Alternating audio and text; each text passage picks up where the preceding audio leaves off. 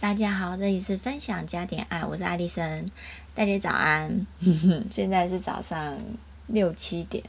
反正我只要能可以录音的时间都非常奇怪，不是早上清晨就是我跟Ginny快要睡觉的时间。然后最近他没有出现的原因是因为我们要可以录的时间都真的很晚了，他就没有办法跟我一起录音。大家有觉得我的录音品质有变好吗？我现在买了麦克风了，是罗德的手机型指向型麦克风，但是我个人真的觉得你不买也不会怎么样如果有人跟我一样想要玩票性质的话，我真的觉得用手机录一录就好了，然后记得要用 Android 系统的手机，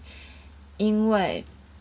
Apple 输出的不是 MP3， 它是ACC 格式 AAC 还是 ACC 我忘记了，反正你还要另外转档。我觉得直接用 Android 系统的手机录音品质就还蛮好的。然后我现在给我买了一个麦克风，我听的那个声音品质我真的觉得没有差很多，如果大家有觉得差很多的话麻烦跟我讲。然后跟大家分享，我昨天带Ginny去上儿童芭蕾舞。我一直都知道我自己的肢体是僵硬的，所以Ginny 是我女儿，所以她的肢体是僵硬也很正常，但是我不知道僵硬成这样。其实我觉得我对于小孩子的才艺啊，我都是觉得让他们开心喜欢就好了，但是我第一次很认真的坚持觉得Ginny应该上芭蕾舞课的原因是，我觉得她的肢体真的很僵硬，她的筋真的非常硬，真的看起来不像5岁小孩。然后我看其他的小朋友他们都筋很软，我觉得筋软跟筋硬它会影响到一个人的肢体是不是柔软的。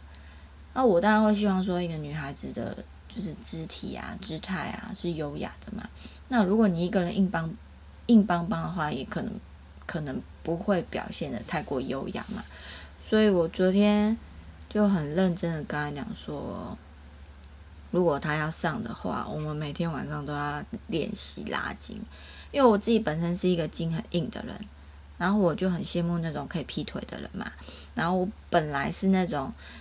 手碰不到地的那种人，然后后来我就每天练习，我现在手已经可以碰到地了。然后我就觉得筋这个东西就是勤能补拙，你只要愿意拉的话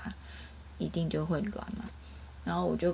我其实才艺班我还是让Ginny自己选择，我就跟他讲说我真的觉得他的筋很硬，然后他肢体太僵硬了，我希望他可以学芭蕾舞，可以让他肢体变柔软一点。然后他昨天自己想一想，他决定他要上我觉得他算是一个还蛮有想法的小孩。我通常会让他自己选择，然后我有跟他讲说这个的好处是什么，然后这个学起来有点辛苦，因为拉筋的时候不是很舒服，但是拉开的话之后他的肢体会比较柔软，然后走起路来或者是他的姿态会比较从容优雅一点，因为人柔软的话就不会那么僵硬嘛，我是这样想啦。好，我之后再跟大家 update 如果他之后芭蕾舞学的怎么样。我是看其他小朋友筋都超软的，就是脚一打开啪就看起来很像劈腿，就是他们小朋友练习芭蕾舞的方式是先躺在地上嘛，然后脚贴墙这样子练习。然后昨天Ginny她躺在地板上，然后脚打开，他是没有办法打太开的。我看很多小朋友也有一个小朋友是第一次上课，他一下子啪就打开了，就是接近劈腿哦。然后Ginny的那个幅度就很小，然后我就觉得要再练习这样子。好，我今天要跟大家分享的主题是，当我崩溃的发现我追随的人道德有瑕疵的时候该怎么办。我某天听广播介绍啊，就了解了一个家族治疗师，然后我就觉得他言谈中很温暖，讲话也带给人很多的启发。那我本身就是对于心理治疗啊、諮商啊，还有儿童心理发展还蛮有兴趣的一个人，然后我就开始了解说他有开了一间工作坊，然后也有在授课。于是呢我就开始 Google 他，心里想说我要去找他的书来看，因为他有出书嘛，然后了解他的课程也不错。然后简单讲一下家族治疗是什么，简单来讲就是把一个家族当一个系统，透过这个系统了解你的脉络，然后从这个脉络了解你和家人的之间的关系，然后也改善你自己本身的问题。结果呢，一 Google 发现他上新闻了，而且不是很好的新闻。大概就是这个故事，大概就是这个諮商师他是一个同志，然后他约他的学生去他的酒吧玩，然后他开这个酒吧是男同志的酒吧，然后这个学生不知道他去的是同志酒吧，然后这个諮商师就出手摸这个当事人的身体，然后并且出言挑逗对方说我可以把你掰歪，因为这个男同学应该是一个直男吧，所以他就被告强制猥亵罪7个月的有期徒刑，缓刑3年，但要在6个月内完成认知教育。我其实还蛮常看到类似这种新闻的，我以前会觉得很毁灭，会觉得表面很正义很温暖的道，就是很看起来就是一个很良善的人，但是他们实际做出来的事情都是假的。我真的会觉得我以前现在看，一开始看到还是会有点崩溃，可是我以前会觉得我的世界瓦解了，就会觉得我的价值观被冲击的很大，然后也会觉得说原来这个世界好虚假，大部分的人都是心口不一的，就有可能是教人减重的教授自己是一个胖子，一个正义的律师会闹出情色纠纷，看起来很正面的作家其实有外遇。我每次知道类似这种新闻，我每次当下都会觉得很惊讶，当然也会觉得很毁灭，但是其实我觉得我们不能忘记每个人都不是完美的人，就好像医生也会生病，那难道我们不能够容许医生生病吗？世界上没有完人，是人都会犯错，只是一个专业人士，我觉得社会似乎会对他们有更高的道德标准，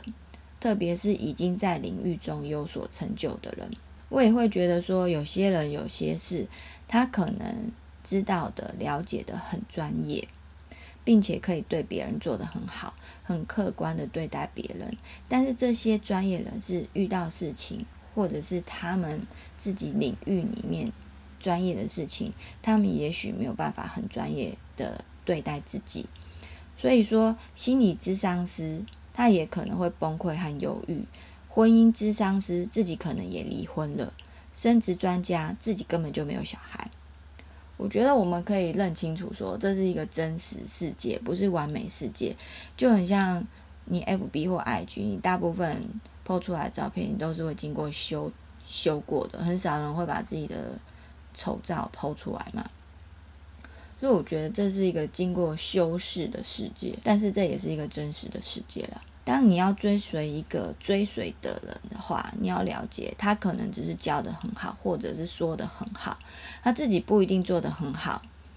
我觉得可以乐观的想一下，因为我自己很崩溃嘛，然后我自己有稍微内化了一下，比如说像写《穷爸爸富爸爸》的作者罗伯特清崎，他书中的理财观念很不错，但是他也有争议啊。他为了不依约支付分红给一间教育机构，他申请破产保护以规避赔偿金。一个教人理财的专业人士，但是申请破产规避赔偿金，我其实也觉得这样的行为是不是真的合理？因为都是不管怎么样，都是在他的领域里面是有争议的。我是比较理性的看事情。我觉得你可以吸收它好的一面，因为人都是想要让自己更好嘛，你就是吸收它好的一面，可以帮助你的那一面，那不用看它坏的那一面，除非是它坏的那一面跟你价值观差太多。我自己啦，我是没有办法容许道德方面的犯错，我觉得真的很伤，也很伤，就是很伤我对他的信任，然后也会伤这个人的名誉，通常要花很多时间来恢复，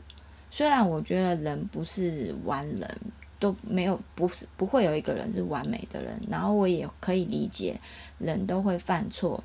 但是如果那些已经成名有成就的人犯了道德方面的瑕疵，比如说他去犯罪啊，或者是他感情不忠啊，我觉得真的都非常可惜。我觉得所有的人都会犯错，但是如果你在你的领域已经有所成就了，我觉得就应该爱惜自己的羽毛。够爱惜自己的人是会珍惜自己的名誉，即使你在你的领域中默默无名，但是名誉对一个人的来讲是信用，如果你没有了信用的话，没有人会相信你说的话。一个人如果没有信用的话，你说的话，你建议的事，还会有人想要相信跟追随吗？我是这样想。所以呢，我遇到类似这种新闻的话，我就会看他犯是什么错。那如果是道德方面的话，譬如说就我刚刚讲的犯罪啊什么的，我可能就真的会很失望，我就不会再继续追寻或是追随。但是如果是其他，我觉得人都会犯错，譬如说现在的媒体真的很嗜血，有一些假设明星好了，他譬如说他违规交通违规，然后媒体就会很放大的去看这个事情，或者是他超速，那我都觉得人都会犯错啊，这一类的我都可以理解。那我也会觉得说人都会犯错啊，大概就是这样子。好，今天就分享到这样啦，希望大家有美好的一天，大家拜拜。